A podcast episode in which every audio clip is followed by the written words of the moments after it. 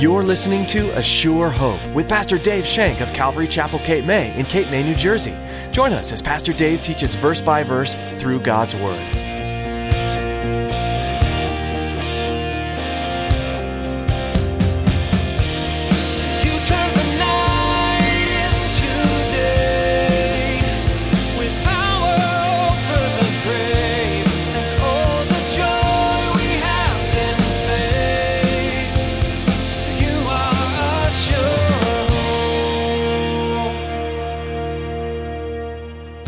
Likewise, in the Bible, we've read where the Lord has called many, many, many other individuals, men and women, to serve Him. You can think of some just as I can Isaiah, Esther, Gideon. It goes on and on and on. The people that God has called to His service. He's given them an individual calling. In the book of Philippians, Paul said that this call in the ministry is a high calling, it's a heavenly calling. But unfortunately, many of the church today take that call lightly. As Pastor Dave will challenge us in today's message, God has called each one of us into a life of ministry. Are you taking that calling lightly or intentionally living your life with it in mind? Don't miss out on the beautiful mission that Jesus has for you. It won't be easy, but the eternal spiritual rewards are worth it. Now here's Pastor Dave in the book of Acts, chapter 26, as he begins his message, The Call to Ministry.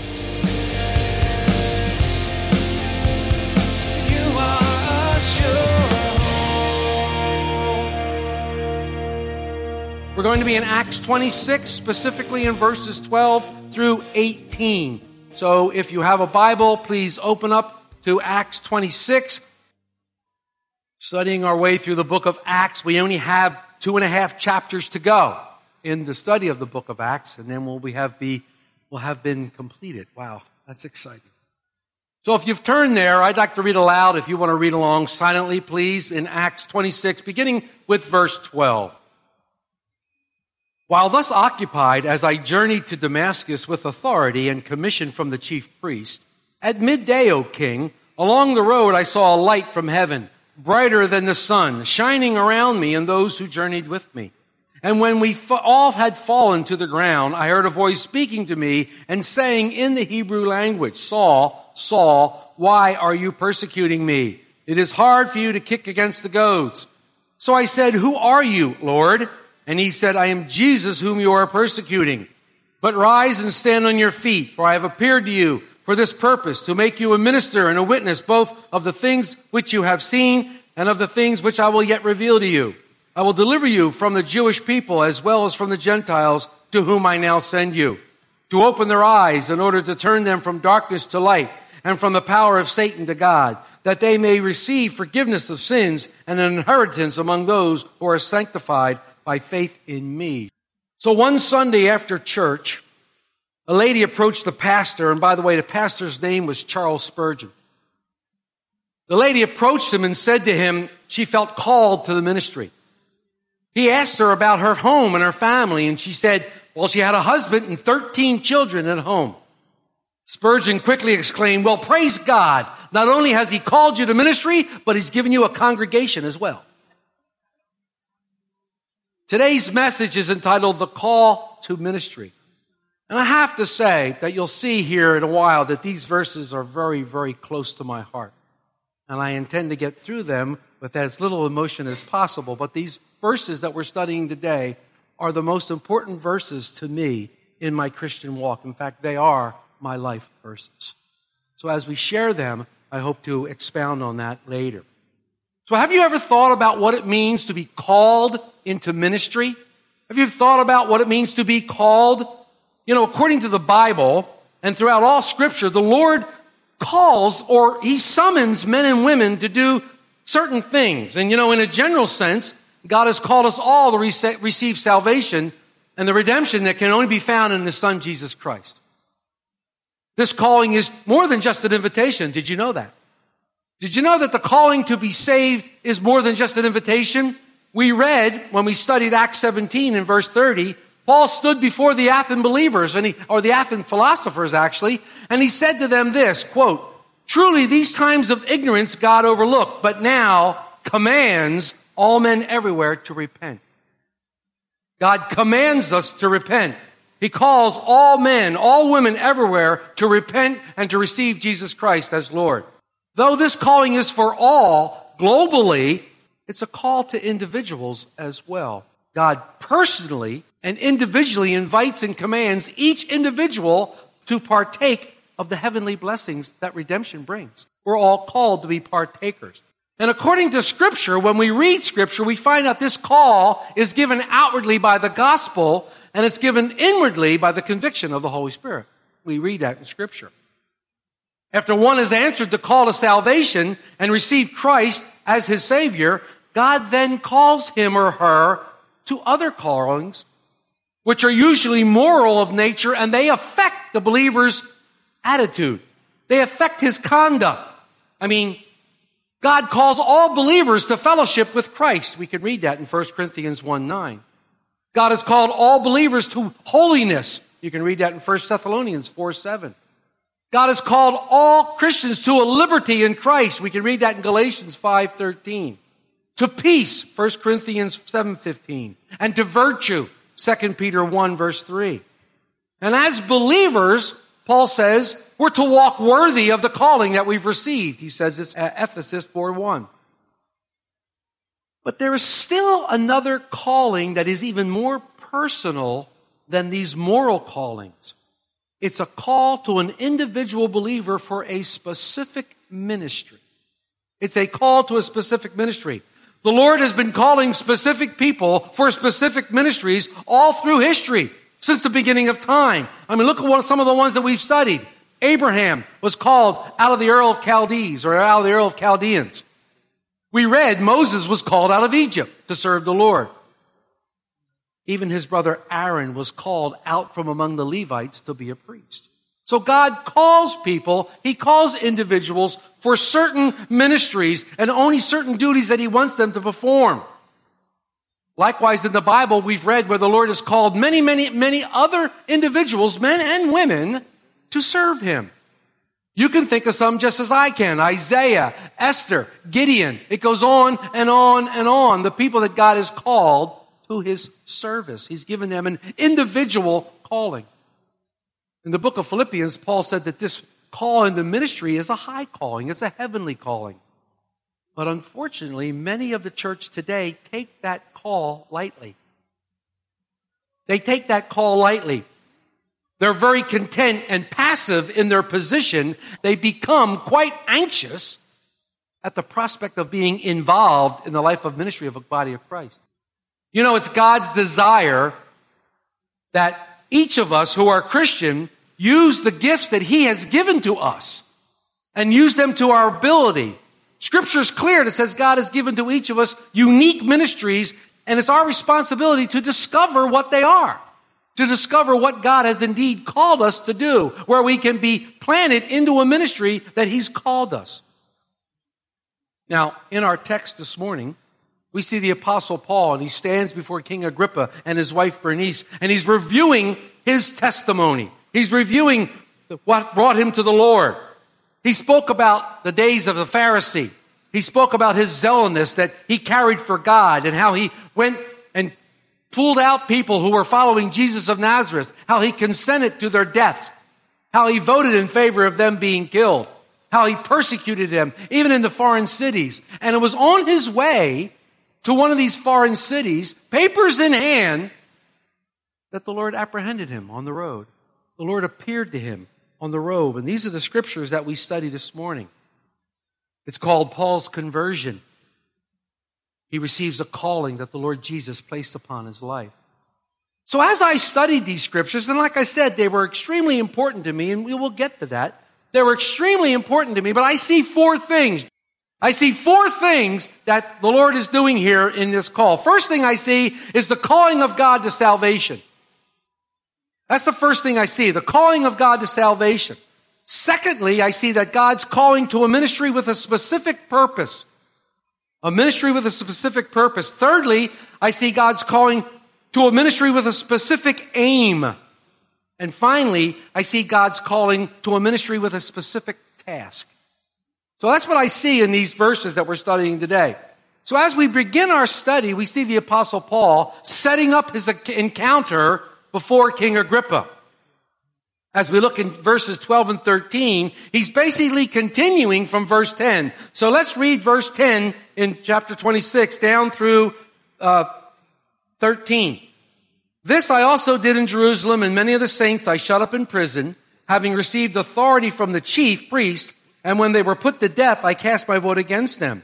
And I punished them often in every synagogue, and expelled them to blaspheme, and compelled them to blaspheme. And being exceedingly enraged against them, I persecuted them even to foreign cities. While thus occupied, as I journeyed to Damascus with authority and commission from the chief priest, at midday, O king, along the road I saw light from heaven, brighter than the sun, shining around me and those who journeyed with me. It's a familiar story. And if you've been following us as we studied the book of Acts, you'll know that we've already talked about this in great length in Acts 9 and again in Acts 22. We've studied these very, very passages in great length, but Paul is repeating them. On the road to Damascus, he and his companions see a great light shining from heaven, brighter than the sun, and they fall to the ground. We don't know what they were riding. We don't know if they were riding anything, but everybody says he was knocked off his high horse. We don't know. It doesn't say. But they fall to the ground. And in verse 14, Paul hears a voice calling his name and asking him a question. And when we had fallen to the ground, I heard a voice speaking to me and saying in the Hebrew language, Saul, Saul, why are you persecuting me? It is hard for you to kick against the goads. And also, we've studied this at length. But here I see the call to salvation. I see a call to salvation by the Lord to the apostle Paul. Now think about it. How many calls do you receive in one day? Well, if you are a person who works in a busy, busy office like Marion, you'll probably receive many, many, many, many calls during the day. They may come on your telephone. But you know, in this day of modern technology, they can come in an email, they can come in a text, they can even come on Facebook, or they can come in that thing called snail mail. No, with a stamp on? No. Anyhow. Calls come in different shapes and different sizes. We have personal calls, telemarketing calls, my favorite, political calls, fundraising calls, calls awarding us trips. And if you're on Facebook, you get calls asking you to be friends or call to play games. On any given day, we receive different calls from different individuals. How do we answer these calls? When you receive a call, how do you answer the call? I bet now in the days of caller ID, the first thing you do is you look at the caller ID to see who's calling. Because the purpose of a call is when you look at it, the one thing that you want to know, the most important thing you want to know is who's calling. And that determines usually whether you answer the call or not, does it not? I know some of you have dissed me when I've called. Oh, I'm talking to him. Oh, not him again. Oh, jeez. I lost your number. It's always important when we receive a call to know who's calling. I mean, if you've ever been to a baseball game or if you ever watched a baseball game on TV and you've seen and you've heard them, there goes the manager. He's making the call to the bullpen. He picks up a phone. He calls out to the bullpen. They show the bullpen and guys are running around trying to get ready to come into the game. Now, imagine if the guy in the bullpen, they have a manager out in the bullpen, by the way. He's a bullpen manager, just another way to spend massive money. Anyhow, he's out there in the bullpen. He answers the call. Now imagine if he picked up the phone and it was the bat boy on the other end. The guy who takes the bats out for the guys. And he says, send in pitcher such and such. What? What? I'm not going to listen to the bat boy. See, the credibility of the caller is depending upon their position. The credibility of the caller is depending upon their position. Now, unfortunately, if you get a call from someone who identifies himself as law enforcement in the middle of the night saying that someone that you know has been in a car accident, you might listen more closely. You might be more intent to listen more closely. And we always pay more attention to the diagnosis of the doctor than the diagnosis of the mailman. So whoever's calling, it, it, it, the importance is greater when we realize who is calling. What happens when God calls? What happens when you get a call from God? Well, first we have a choice, just like any other call. We can answer his call or we can ignore the call. But do you know to answer the, to ignore the call of God is to answer it? There's no halfway. You either answer the call or not answer the call with God. For to not answer is really an answer. Think about it. Well, we must answer when God calls. When the Lord tugs at our heart and calls us, we must respond to Him. Now, how do you respond when the Lord calls? Well, if the Lord calls, one of the things you might do is you might turn and run as fast as you can. You might just turn around and beat it and run, leave skid marks. Other times we embrace the call. Paul asked this big question Who's calling? Who's calling me? Who's calling out my name in the midst of this bright light? I can't see a thing, and someone's calling out my name. Who's calling me? Look what it says in part 15a. So I said, Who are you, Lord? Wait a minute. There must have been something recognizable about what he saw, heard. Because he says, Who are you, Lord? The Greek word is kurios, meaning supreme authority, meaning God. When God calls us, we usually know it is He. It's unmistakable who is calling us when God calls. God was calling Paul to salvation through Jesus Christ. Paul says to the Roman believers in Romans 10 9, if you've confessed with your mouth the Lord Jesus, and in the verse here, the word Lord is kurios, the same word used here in verse 15a. See, Paul immediately knew who was speaking to him. Paul immediately knew his heart was quickened, the Spirit touched him, and he said, yes, he knew the truth, and he was born again to the calling of Jesus Christ. But Jesus still answers his question. Jesus introduces himself to the Apostle Paul in, in, in, in the second part of verse 15. He says, I am Jesus whom you are persecuting. Paul now knows two things. He knows that he's been persecuting Jesus, and he knows that Jesus is alive. What do you think was going through his head? Uh oh. He knows that he's been persecuting Jesus, not the church. He's been persecuting Jesus alone, and that Jesus is really alive. What happens in Paul's mind during this time? Jesus is alive. Wait a minute. Wait a minute. If Jesus was alive and I'm a Jew, who am I thinking of? I'm thinking of the Messiah. Wait a minute. The Messiah is supposed to be risen from the dead. Oh my gosh. Jesus is the Messiah. And he's standing right there before me and he's speaking to me. Lord Jesus has appeared to Paul to grant him salvation by confessing in his name and believing that God had raised him from the dead. So we have this call of salvation. And next we see the call to ministry with a specific purpose. The ministry has a specific purpose. Read verse 16. But rise and stand on your feet, for I have appeared to you for this purpose, to make you a minister and a witness both of the things which you have seen and of the things which I will yet reveal to you. When God calls someone in the ministry, He gives them a specific purpose. There's a purpose to your ministry. Paul's purpose was to be a minister and a witness. Now, the word minister here simply means under rower. You know, the guy in the galley of a Roman slave ship, boom, boom, that's what that word, mean, word really means. It also can mean the word servant, one who serves. And we know that witness simply means to tell about what you've seen and what you've heard. You're a witness. Jesus says, Get up, Paul.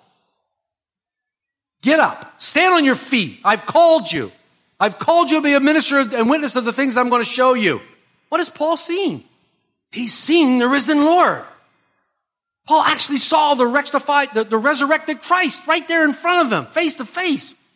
He's going to testify of that. We talked about that. Jesus says, rise on your feet, Paul. I got things to show you. Get up. And it's interesting to me that he says those words because you know what I have found? Ministry is moving. Ministry is moving. Ministry is not sitting around waiting. Ministry is moving. It's not standing still. To serve, one must be actively moving. Ministry is active, not passive.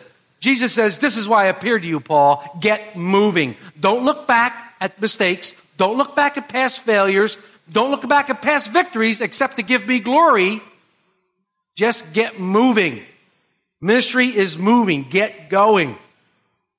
Jesus' words are quite clear.